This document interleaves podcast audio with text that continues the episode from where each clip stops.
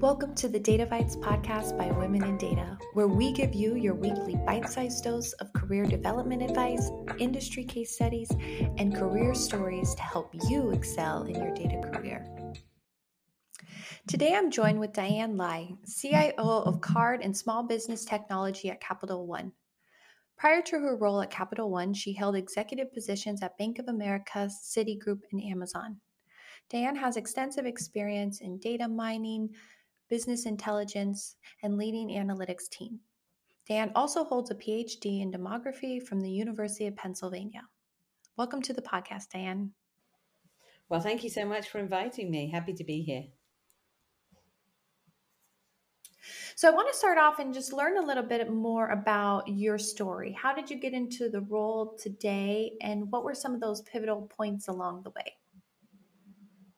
Yeah, it's I think my my journey's been pretty unusual and if I would have, you know, at the beginning of my career if somebody would have said I was going to end up as, you know, a CIO of a major credit card business, I would have I would have told them, you know, they were dreaming. Um, so it's a it's a, a pretty unusual story. I started out in academia, um, you know, working um, on big data analytics projects, and it's it's funny, you know, in, in those days, the definition of big data was way, way smaller than it is today. Um, and I, you know, I quickly realized that academia wasn't wasn't for me. That um, you know, I wanted to be in a space where the problems we were solving were more applied, were more relevant to humans, were more kind of immediately actionable. And also, academia is often pretty solitary, and I much more enjoyed working as part of a team. And so I moved over and became what in those days, um, years ago, was referred to as a data miner. Um, so I guess that's the predecessor of the data scientist role. Uh, and began doing a lot of data mining. I ended up um, at a couple of different startups and then eventually joined Amazon.com, where I was part of the Amazon.com data mining team uh, in the early days of, of Amazon. and I think one of the things that happens with um, you know people who use data and use data a lot and are very dependent on the quality of data is you often complain about the data technology and about your limitations in access to data your limitations in the models and analytics you can run. I'm sure this is familiar to lots of your your listeners who get stuck when they get you know data that's incorrect or their model doesn't doesn't complete because of, of some problem with the technology and I think I complained long enough and loud enough that eventually somebody said, Well, look, if you think it's so easy, you try and do it. So I ended up running a big chunk of Amazon's data and analytics infrastructure. Um, and then when I left Amazon, I went into data and analytics roles at other large financial institutions. Uh, that gave me, I think, a really great um, exposure to technology at all different parts of the the technology stack. That's one thing that data scientists see a lot, I think, is because we're looking at all different kinds of data, we get to sort of understand a very broad view of the business. Um, and eventually that led me to Capital One, where I started out leading uh, technology for data and analytics.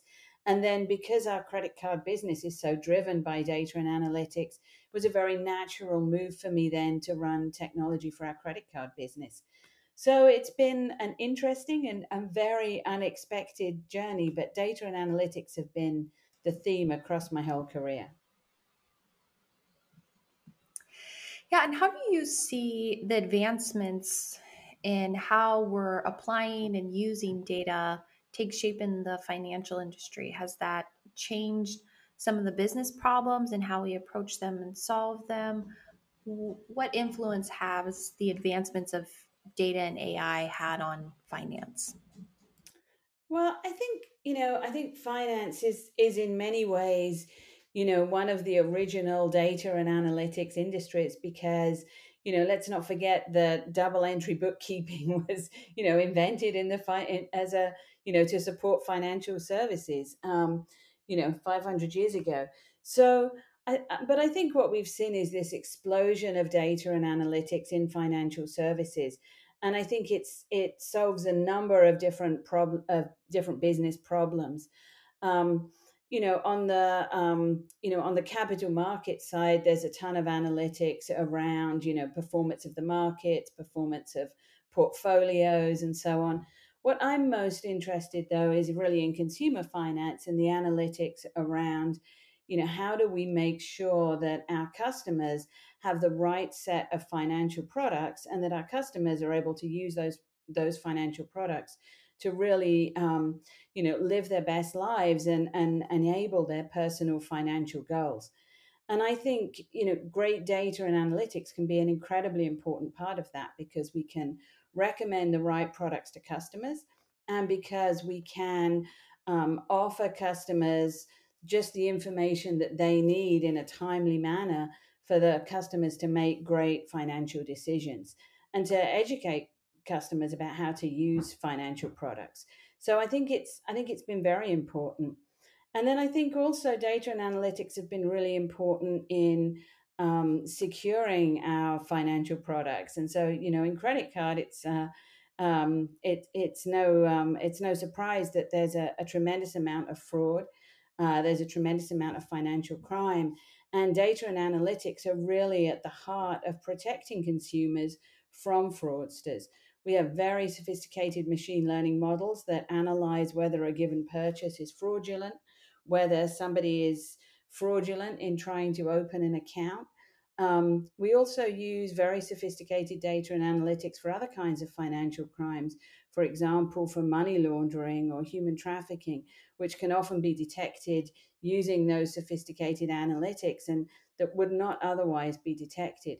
So I think that you know the advances we've seen in um, in in analytics, in machine learning, and ultimately in AI are making financial services more accessible, more available to people. Um, they're also making financial services safer as well. Yes, I couldn't agree more. I'm a big beneficiary of the secure financial products. I know a few years ago, I pretty much stopped using a debit card or cash um, because using a credit card was just a safer way. I knew they were doing a better job of monitoring fraud and there was more security with refunds. So it's great to see from a consumer perspective. You real each of us have the end results that we can feel each day by using the security of cards and what financial institutions are doing to protect um, our finances. So, on that note, though, those are some of the positives, but curious to know if there's any downsides to the advancements made in AI. And particularly, more and more, we're hearing about biases in our algorithms. And from a financial perspective, there's been some scrutiny under credit scores and whether or not those are truly fair and equal. Do you see any downsides into how we're using data and AI within the financial service industry that we should at least be cautious about or aware of? Oh, I think we have to be tremendously, tremendously thoughtful about our approaches to using data, sophisticated analytics, sophisticated modeling techniques in financial services. Because I think the thing that we, you know, the thing that we all worry about is um, uh, systematic bias in outcomes. So we worry about this, you know, we worry about those situations where um, you know, members of some identity groups would be offered, you know, less good credit um, and less uh, financial products, um, you know, than than members of other groups based on, you know, based on a model that was in some way biased or, or performing incorrectly. And I think one of the biggest concerns that we have is this. So we have concerns around fairness, we have concerns around bias, and we have concerns around explainability um, because with you know the regulatory standard um, in in uh, credit and in lending is that you should be able to explain why you gave a customer a particular amount of credit. And some of the most sophisticated machine learning models are not really explainable. You can't really say quite why the model gave you the outcome that it gave you. And so I think there's a there's a lot of concerns around that at, Capital One, we think it's tremendously important to really um, make the investments to be an industry leader in, in this space.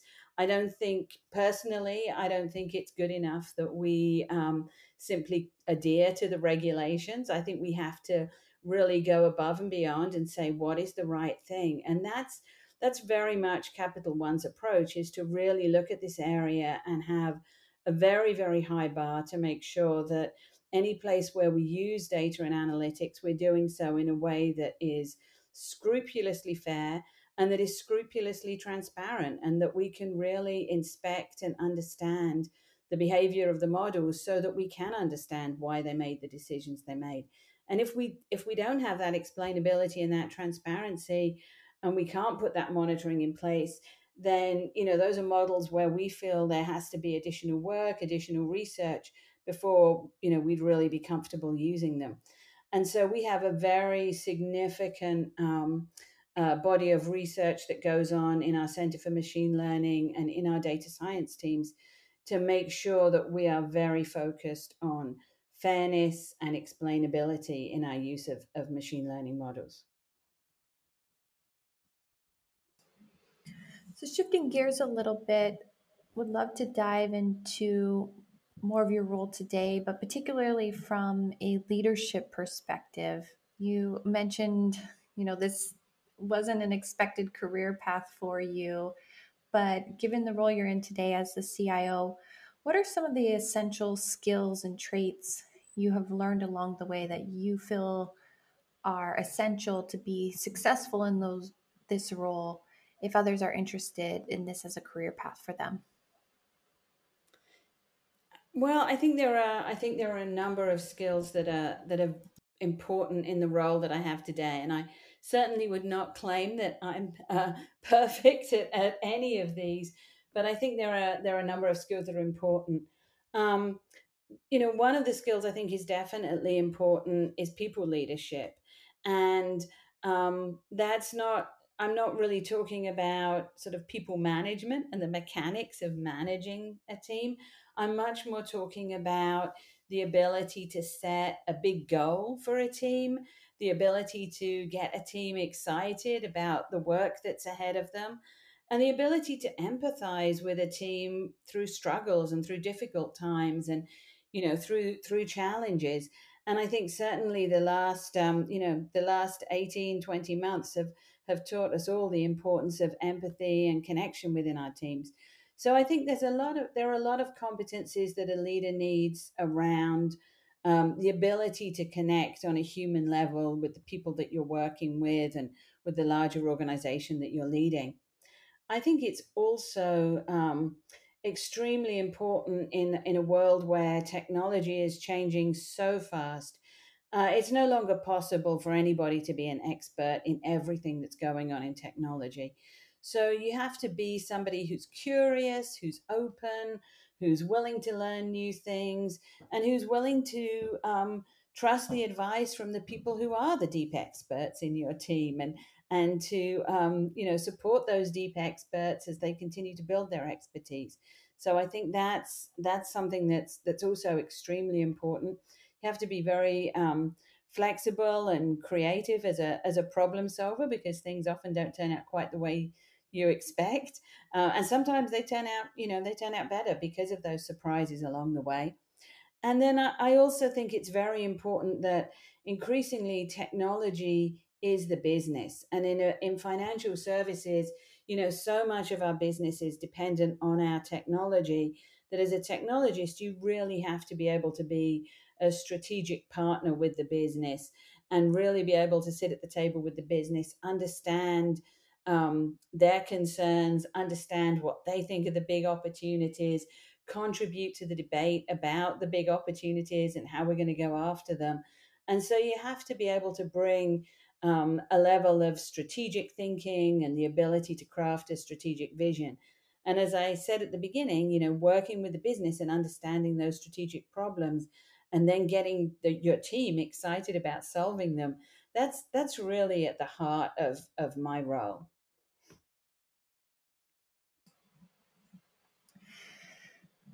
So you mentioned a couple things and kind of alluded to them in regards to how work has changed and the importance of empathy during these past few years as we've been in the midst of a pandemic and the ups and downs of getting out of it and going back into it.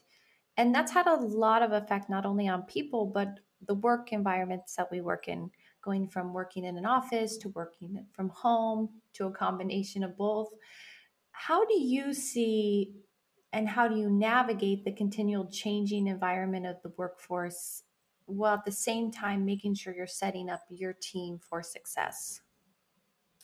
That is um, that is a great question, and I have to say, I think these last, you know, this last um, twenty month period has been without a doubt the most challenging time of my career.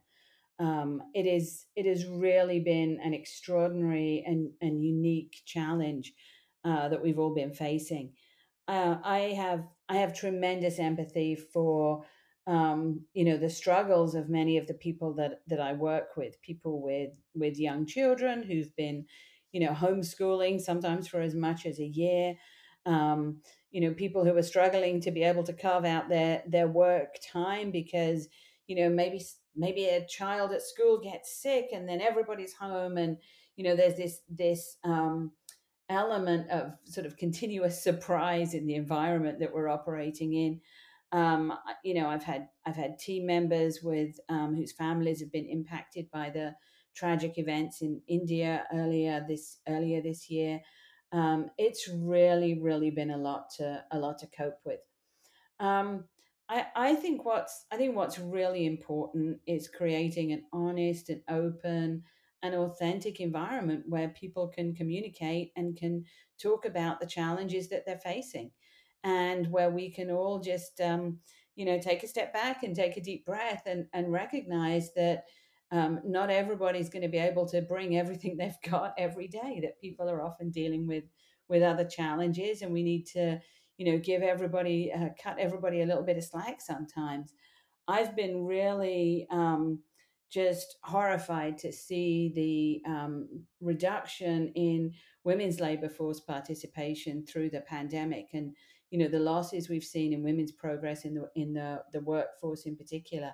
Um, you know and then i think there's been a double whammy for um, for, for black women um, who've been you know even and for in some other communities of color where people have been disproportionately impacted by the pandemic and where uh, people's struggles have been have been even greater. Uh, we we've tried a lot of different things in my team, and you know we've cycled through different ideas, and some of those ideas have been the right things at the at the right moment. Um, early in the pandemic, we did lots of um, you know Zoom connections, social connections. We did lots of ask us anything. We you know we tried to do some light-hearted things, some fun things. I think as we all settled much more into a work from home routine, some of those things, like, you know, some of the more social things and so on, became harder to sustain. I think, um, you know, definitely people were disappointed when we didn't all go back to the office in the in the fall. Everyone was was looking for that contact, and we're, you know, we're trying now to really think about what does the future of work look like for our organization. I think one thing we're very very focused on is creating flexibility for people and making sure that we're giving people sufficient flexibility that we can manage through uh, the challenges that that we're facing and just just recognizing that everybody's got something in their lives in addition to work and so everybody needs some measure of flexibility yes i love one of your first points about having an honest open and authentic environment from our research at women in data, we've heard from our members that, you know, if employers would just take the time to listen to them, it makes the world a difference in terms of retention and their productivity. And I think you've really identified that and nailed it with making sure we're slowing down and taking that time and know that each employee is an individual and there has to be flexibility there in order to make sure everyone can succeed in the work environment. So, just wrapping up today, wanted to get some of your final thoughts in terms of advice, but particularly with those looking to have a successful career in data and technology, and even maybe more particularly within the financial industry. What advice do you have for individuals either starting out or mid career looking to become a leader in this space?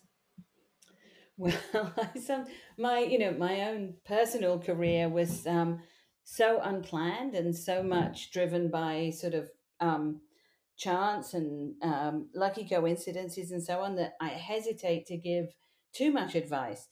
But there are a, there are a couple of things I would say. I, I would say that first first of all, um, you really you have to have a grounding, a foundation of knowledge, of a core discipline that you really know and that you you really understand.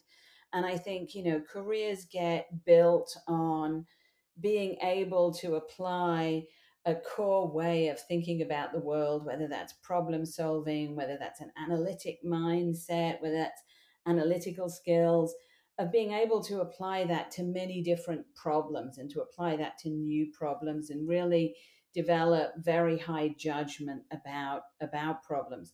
So I think that's that's one thing that's super important is to have that that foundational skill set.